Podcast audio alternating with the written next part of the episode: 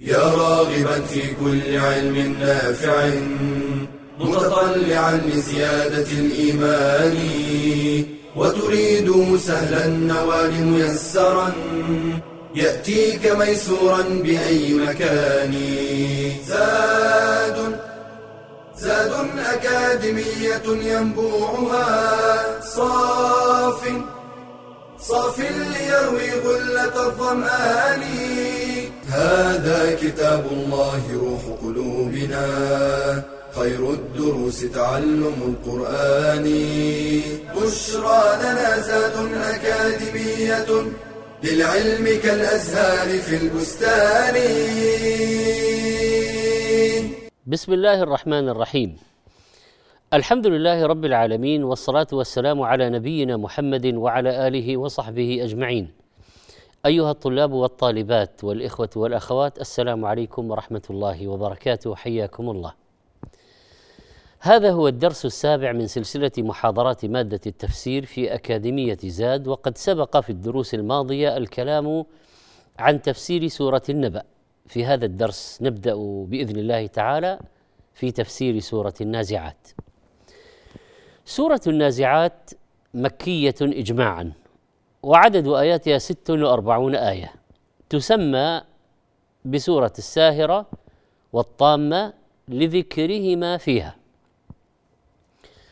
مقاصد السورة الأساسية أقسام من الله تعالى في تأكيد أمر البعث وما يصير إليه الإنسان وتصوير نزع الأرواح بأيدي الملائكة الكرام وحال البشر عند البعث من القبور. والرد على المشركين الذين استبعثوا استبعدوا البعث والنشور بعد بلاء الأجسام وتفتت العظام وإسقاط حجتهم وإبطال آه، ما ادعوه من إنكار ذلك. وإثبات قدرة الله العظيمة عليه والكلام عن يوم القيامة والعناية بأصول العقيدة من الوحدانية والرسالة والبعث والجزاء.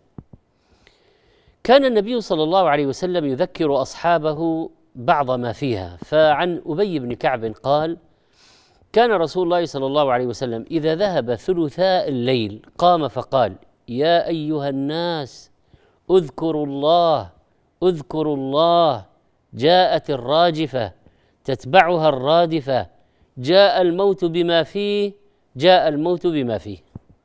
رواه الترمذي وهو حديث حسن. إذا هذه سورة عظيمة كان النبي عليه الصلاة والسلام يعظ ببعض ما فيها.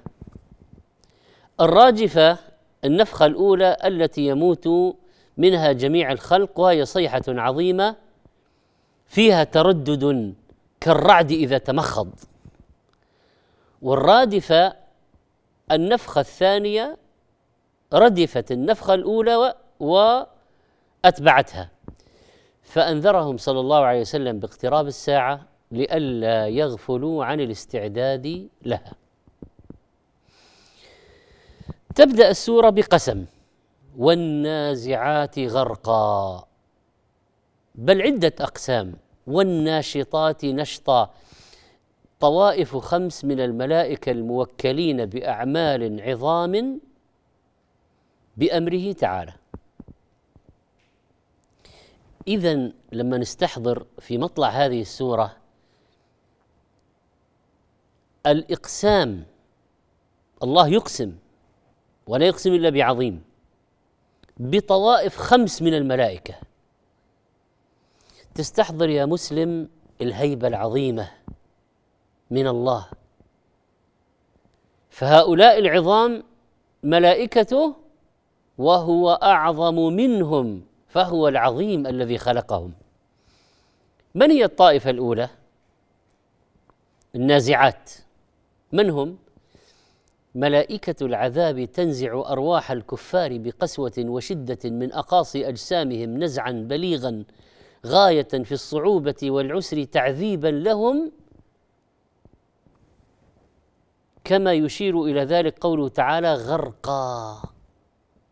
يعني اغراقا ومبالغة فيما يؤلم هؤلاء الكفار ويؤذيهم والنازعات الملائكة تنزع أرواحهم غرقا نزعا شديدا مؤلما والعياذ بالله. النازعات جمع نازعة والنزع جذب الشيء بقوة من مقره وغرق أي اغراقا ابعادا في النزع وامعانا. من أغرق في الشيء إذا بالغ فيه لأن الملائكة تبالغ في نزعها وتخرج أرواحهم من أقاصي أجسادهم. نسأل الله السلامة. قال ابن مسعود رضي الله عنه ينزعها ملك الموت وأعوانه من تحت كل شعرة. ومن الأظافر وأصول القدمين ويرددها في جسده يعني جسد الكافر بعدما ينزعها يعني التعذيب الصعوبة. قال حتى إذا كادت تخرج ردها في جسده بعدما ينزعها فهذا عمل بالكفار. يعني لا تسل وتسحب سحبا رقيقا رفيقا مرة واحدة لا. فيه تردد ونزع وشده ومبالغة ومن اقاصي أطرافهم. ثم قال والناشطات نشطا. في مقابل النازعات شوف تدبر القرآن يا إخواني تدبر القرآن.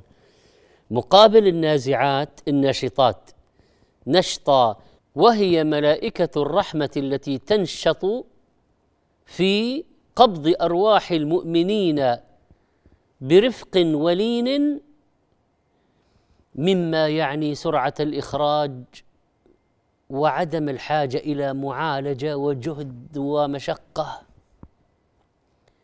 يقال بئر أنشاط أي قريبة القاع يخرج منها الماء بجذبة واحدة.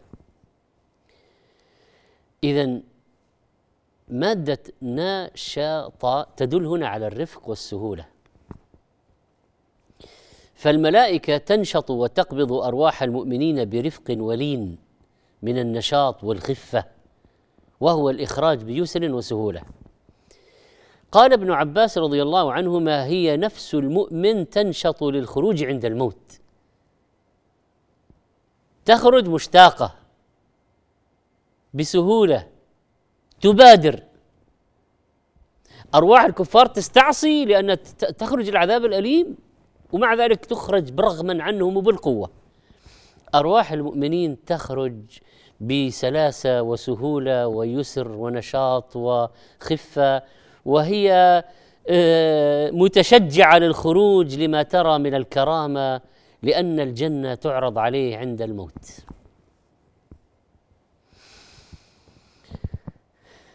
اذا نوعان من الملائكة. النازعات للكافرين والناشطات للمؤمنين فالملائكة تجذب روح المؤمن برفق وأرواح الكفار بشدة. قال الله تعالى في حق أرواح الكفار ولو ترى إذ الظالمون في غمرات الموت والملائكة باسطوا أيديهم يعني بالضرب أخرجوا أنفسكم رغما عنكم أخرجوا أنفسكم اليوم تجزون عذاب الهون. وقال الله ولو ترى إذ يتوفى الذين كفروا الملائكه الذين كفروا مفعول به مقدم. الملائكة فاعل مؤخر. يضربون وجوههم وأدبارهم وذوقوا عذاب الحريق.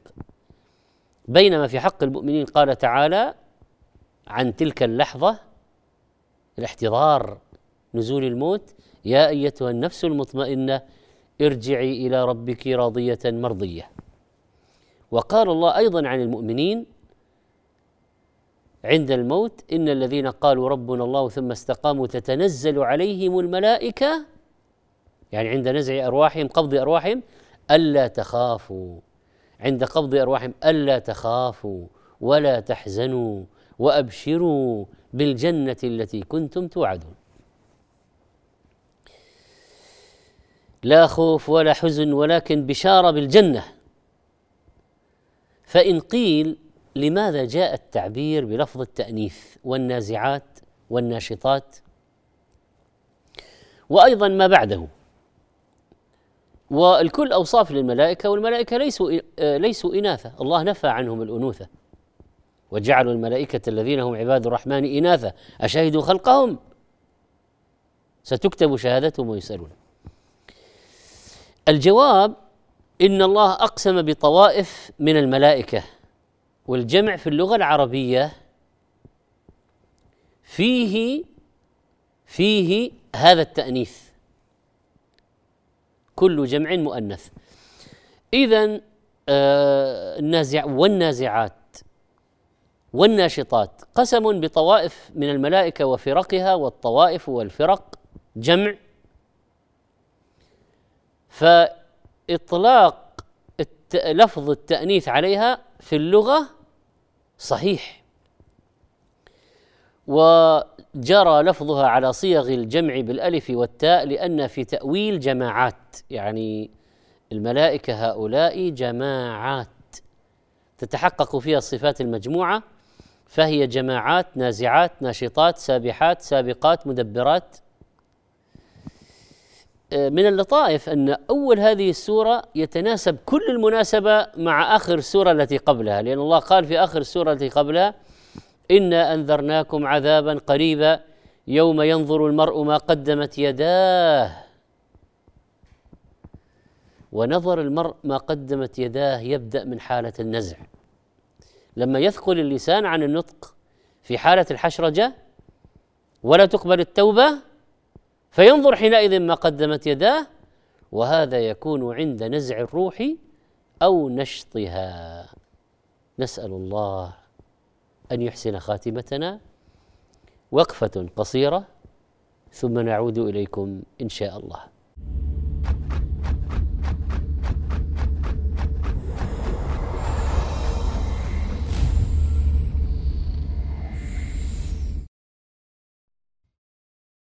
لا يكاد يوم يمر إلا ويعرض لنا أمر نحتار في حكمه الشرعي. فكيف نتصرف؟ الحل أن نستفتي العلماء. قال تعالى فاسألوا أهل الذكر إن كنتم لا تعلمون. وثم آداب ينبغي أن يتحلى بها المستفتي. آداب في نفسه وآداب مع العالم. وآداب في طريقة السؤال. فيستفتي أهل الذكر المتبعين للأدلة ويتجنب من يفتون بالجهل أو الهوى. قال صلى الله عليه وسلم إن من أخوف ما أخاف على أمتي الأئمة المضلين. ويعرض السؤال على حقيقته دون كذب أو كتمان وليعلم أن تدليسه لا يحل له الحرام. فانما يفتيه المفتي على حسب ما يسمع ويوقر مفتيه. قال صلى الله عليه وسلم إن من إجلال الله إكرام ذي الشيبة المسلم وحامل القرآن غير الغالي فيه والجافي عنه. ويتحين الوقت والحال المناسب للسؤال ولا يقاطع الشيخ ولا يلح عليه إذا اعتذر عن الإجابة. ولا يضيع وقته بما لا علاقة له بالسؤال. ويترك السؤال عما لا يعنيه. قال صلى الله عليه وسلم من حسن إسلام المرء تركه ما لا يعنيه. ويتقبل الحكم الشرعي ولو لم يكن على هواه. قال تعالى فلا وربك لا يؤمنون حتى حتى يحكموك فيما شجر بينهم ثم لا يجدوا في أنفسهم حرجا مما قضيت ويسلموا تسليماً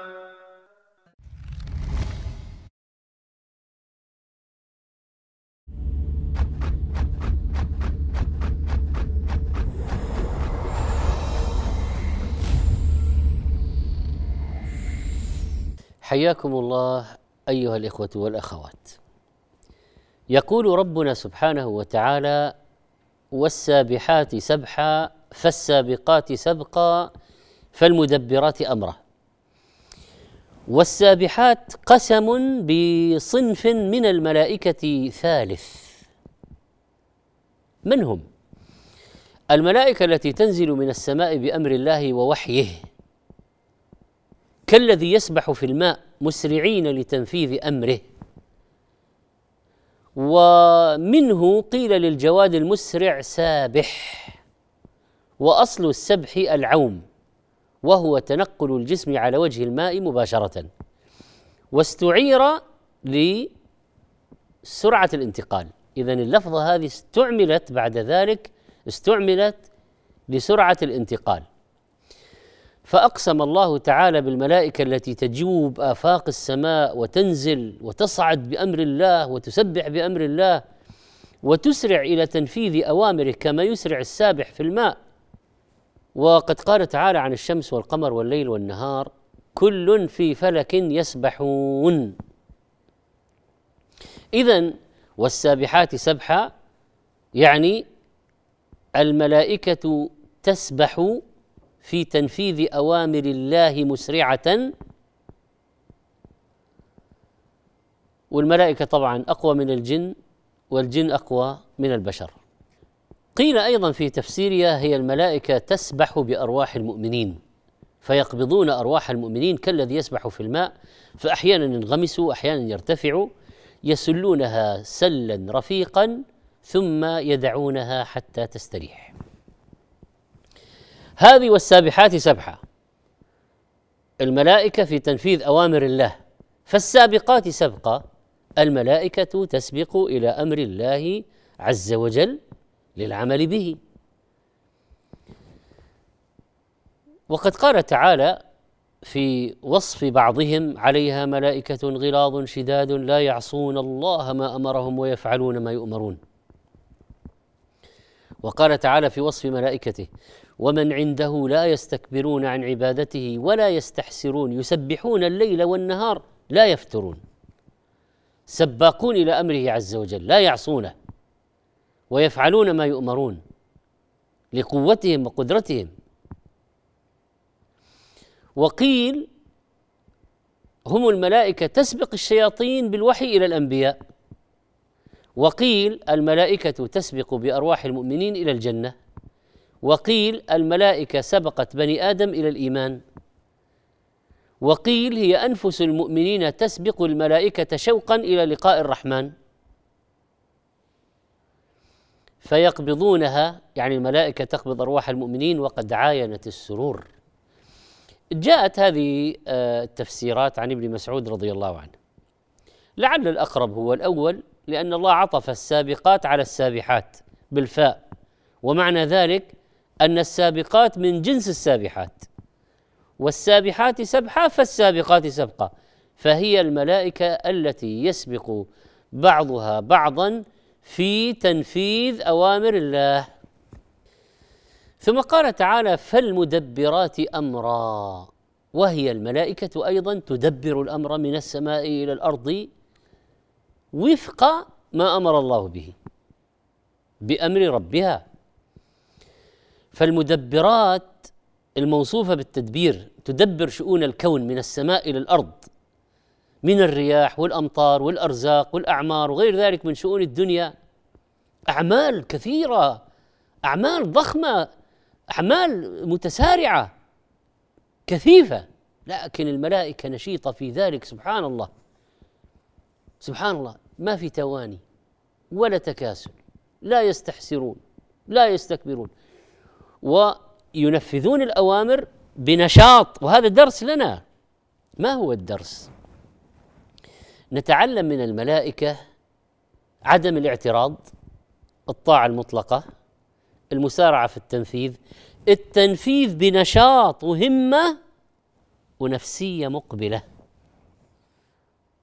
يعني أنت لما تسمع الآية والناشطات نشطا والسابحات سبحا فالسابقات سبقا يعني تقول والله يعني إذا كانت هكذا الملائكة ينبغي أن نقتدي بهم أن نقوم بأمر الله ومهما كانت الأوامر والتكاليف الشرعية كثيرة وننشط من أجل ذلك ونأتي بنفسية المطيع المقبل آه، المريد لذلك المحب له آه، الذي يرتجي الأجر من ورائه وما نتوانى ولا نتكاسل. وهذا درس عظيم. لأهل الإيمان. وأيضا يعني تستشعر عظمة الله. ملك الملك الذي له الأوامر وجنوده تسعى في تنفيذها. من هنا ومن هنا يقبلون ويصعدون وينزلون وبأوامره يعملون. ملك الملوك الملك عز وجل. أوامر متتالية وجنود تسعى في التنفيذ في أرجاء العالم وأقطار الأرض والسماوات. سبحان الله.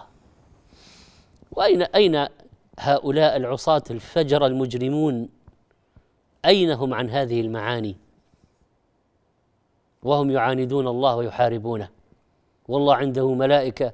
الملك الواحد ممكن يقلب عليهم عاليها سافلها. الملائكة تدبر الأمر فالمدبرات أمرا. جبريل موكل بالوحي من الله إلى رسله ينزل من عند الله على من يشاء من أنبيائه كما قال تعالى نزل به الروح الأمين على قلبك لتكون من المنذرين بلسان عربي مبين. وميكائيل موكل بالمطر والنبات من أفضل الملائكة المقربين وأشرافهم. ولذلك قال الله من كان عدوا لله وملائكته ورسله وجبريل وميكال فإن الله عدو للكافرين جبريل ينزل بالهدى على الرسل لتبليغ الأمم وميكائيل ينزل بالقطر والمطر لهذا النبات الذي يخلق منه أرزاق العباد وله أعوان ويصرفون الرياح والسحاب كما يشاء ربنا. وإسرافيل موكل بالنفخ في الصور حين الصعق والنشور من أفضل الملائكة المقربين وأشرافهم حملة العرش الكرام والصور قرن عظيم ينفخ فيه. وإسرافيل ينفخ في الصور بأمر ربه نفختين. نفخة الفزع والصعق ونفخة البعث. وقيل ثلاث نفخة الفزع ونفخة الصعق ونفخة البعث.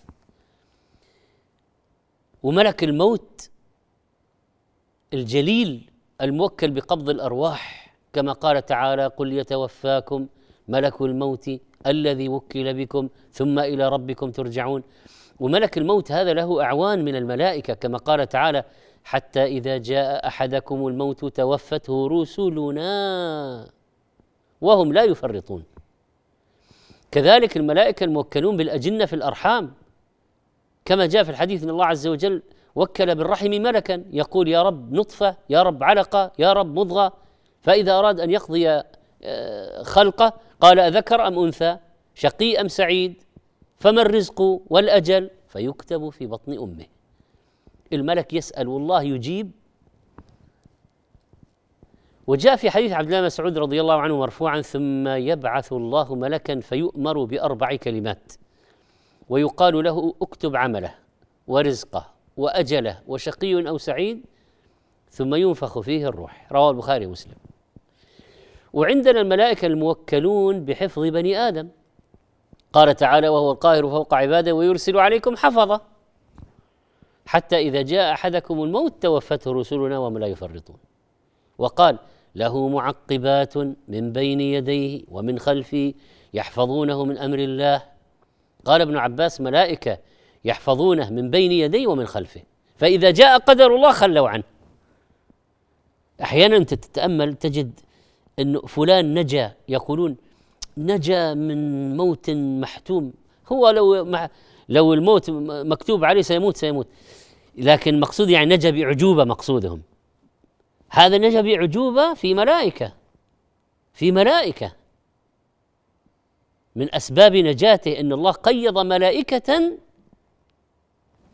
كي تنجيه من حادث مرض موت. فإذا نزل فإذا جاء القدر المكتوب تخلت الملائكة فوقع المقدور ومات الإنسان من الملائكة الكرام الكاتبون الموكلون بكتابة أعمال الخلق غير الحفظة. هؤلاء يحصون علينا ولكل شخص ملكان.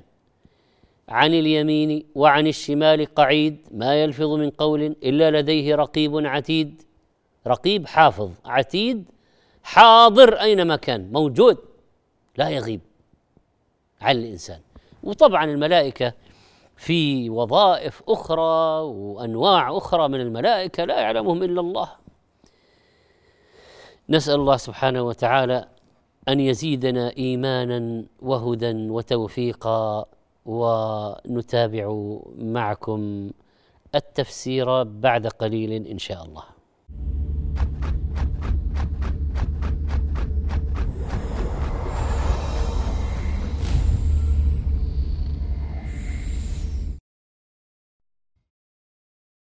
رسائل نصية أنزلها الله إلينا تتوقف عليها سعادتنا.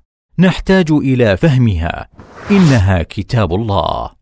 وتعلم التفسير واجب لقوله تعالى كتاب أنزلناه إليك مبارك ليدبروا آياته وليتذكر أولو الألباب. والتدبر تأمل الألفاظ لمعرفة المعاني وبتركه تفوت الحكمة من إنزال القرآن. وقد كان السلف يجمعون بين حفظ القرآن وتعلمه والعمل به. قال ابن مسعود كان الرجل منا إذا تعلم عشر آيات لم يجاوزهن حتى يعرف معانيهن والعمل بهن. ويفسر القرآن بالقرآن وبالسنة وبأقوال الصحابة والتابعين. ثم بما تقتضيه الكلمات من المعاني الشرعية أو اللغوية. واختلاف المفسرين إما لفظي كقوله تعالى وقضى ربك ألا تعبدوا إلا إياه وبالوالدين إحسانا. قيل في معنى قضى أمر وقيل وصى وقيل عهد والمعنى واحد. وإما اختلاف تنوع فتفسر الآية بعدة معان لا تعارض بينها فتصح كلها. كقوله تعالى وكأسا دهاقا قيل مملوءه وقيل متتابعه وقيل صافيه وإما اختلاف تضاد فيجب الترجيح بين المعاني بدلالة السياق أو غيره كتفسير الذي بيده عقدة النكاح بالولي وبالزوج وهو الراجح لدلالة المعنى عليه.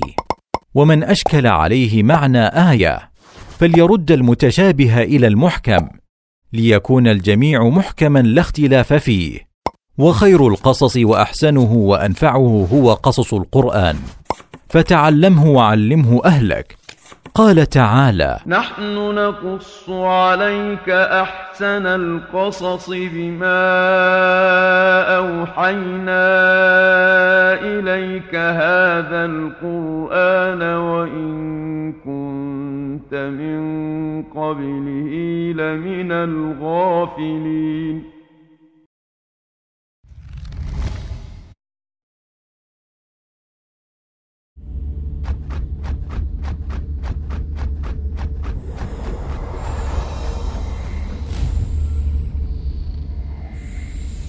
الحمد لله وحياكم الله.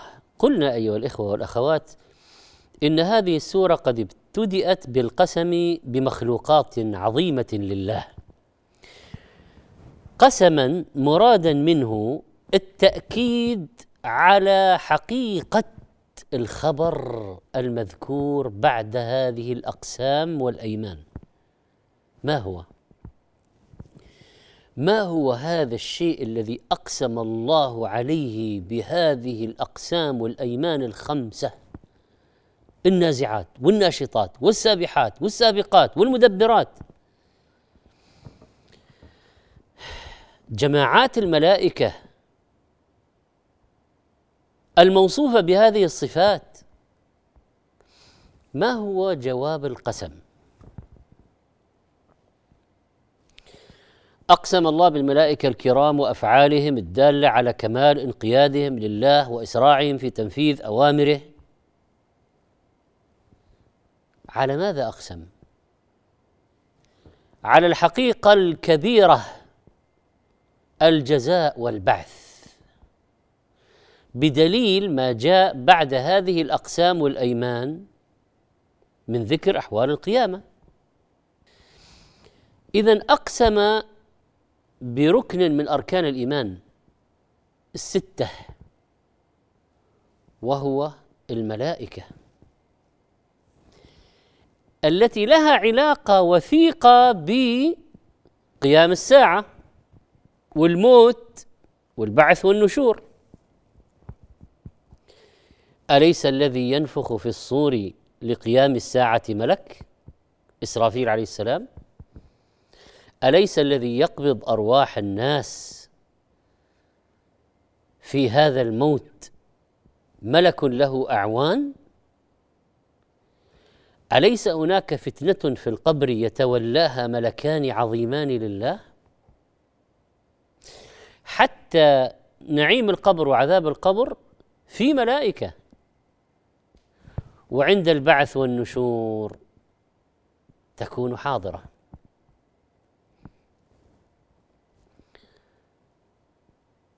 انظروا إلى جملة يوم ترجف الراجفه تتبعها الرادفة. قلوب يومئذ واجفة أبصارها خاشعة. قيل هذا جواب القسم. وأكد بالأقسام والأيمان بالملائكة على حقيقة البعث والنشور. وقيل جواب القسم مضمر تقديره لتبعثن ولا تحاسبن وهذا يعود أيضا إلى الأول.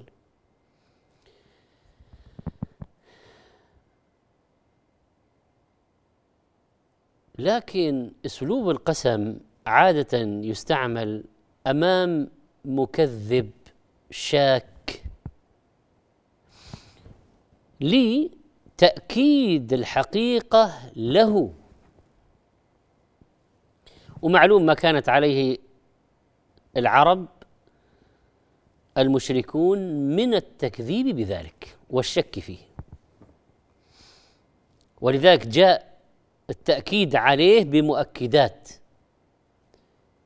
منها الأيمان أسلوب القسم هنا وكذلك قوله عز وجل زعم الذين كفروا أن لن يبعثوا قل بلى وربي. هذا قسم. لا تبعثن. وشوف نون التوكيد. في عدة مؤكدات. كل ما كثر التكذيب بشيء كثرت المؤكدات في المقابل. ونحن الآن لما نتعاطى مع موجة الإلحاد العصرية هذه وطبعا من لوازمها التكذيب بيوم القيامة والبعث والنشور والحساب والجزاء. فإننا نستلهم من هذه الآيات نستلهم آه، طرقا في الرد وأساليب في الرد. ونعود مرة أخرى إلى القسم أو الأقسام هذه الخمسة في أول السورة.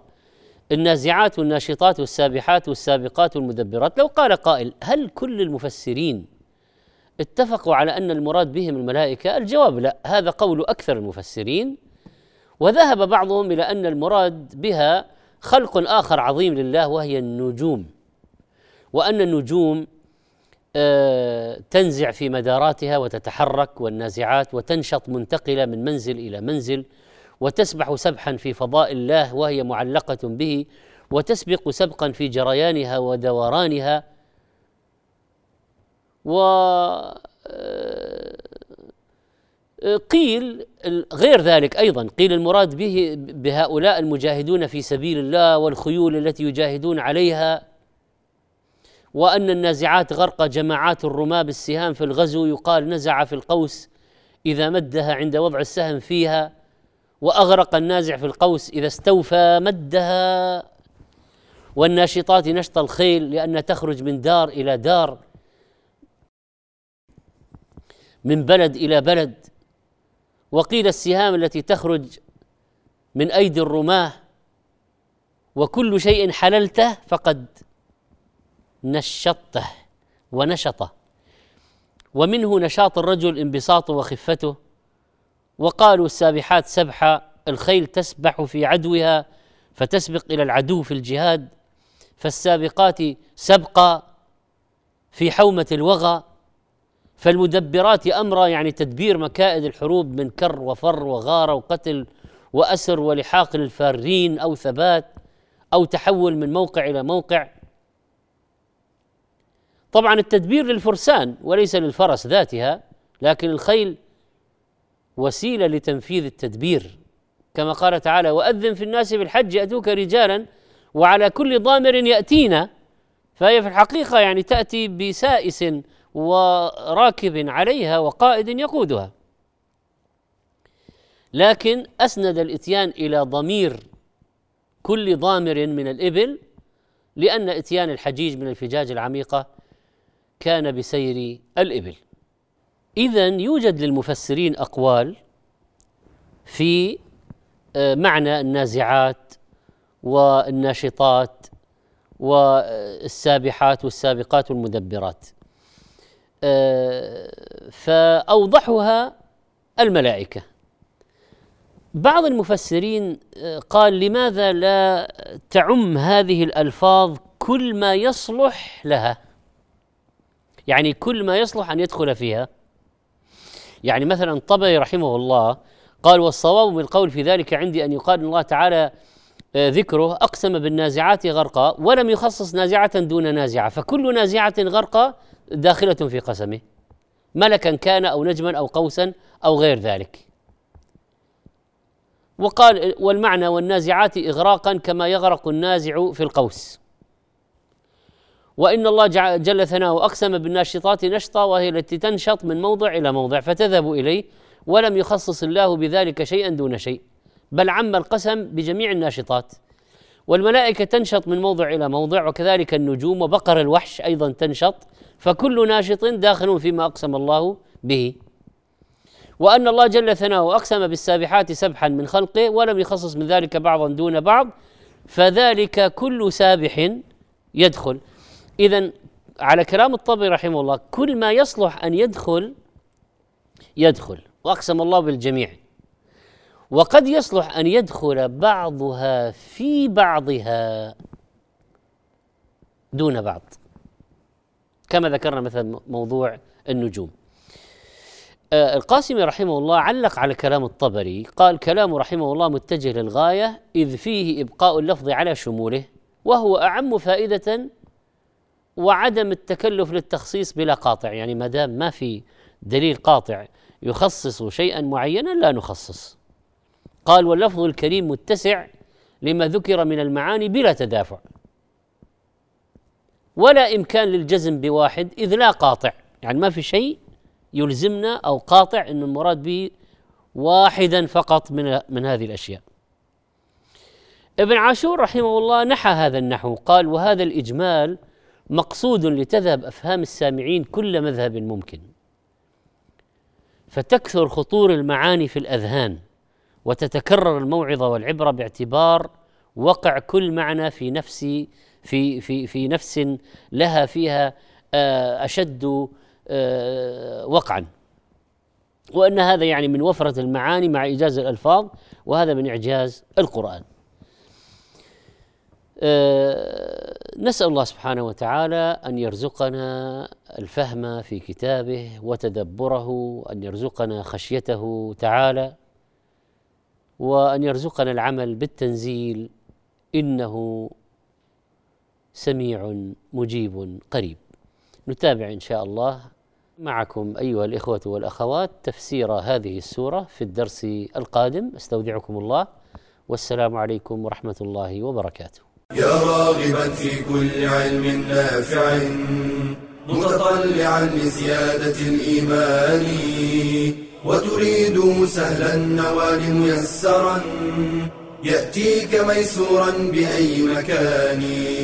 زاد زاد أكاديمية ينبوعها صاف صاف ليروي غلة الظمآن.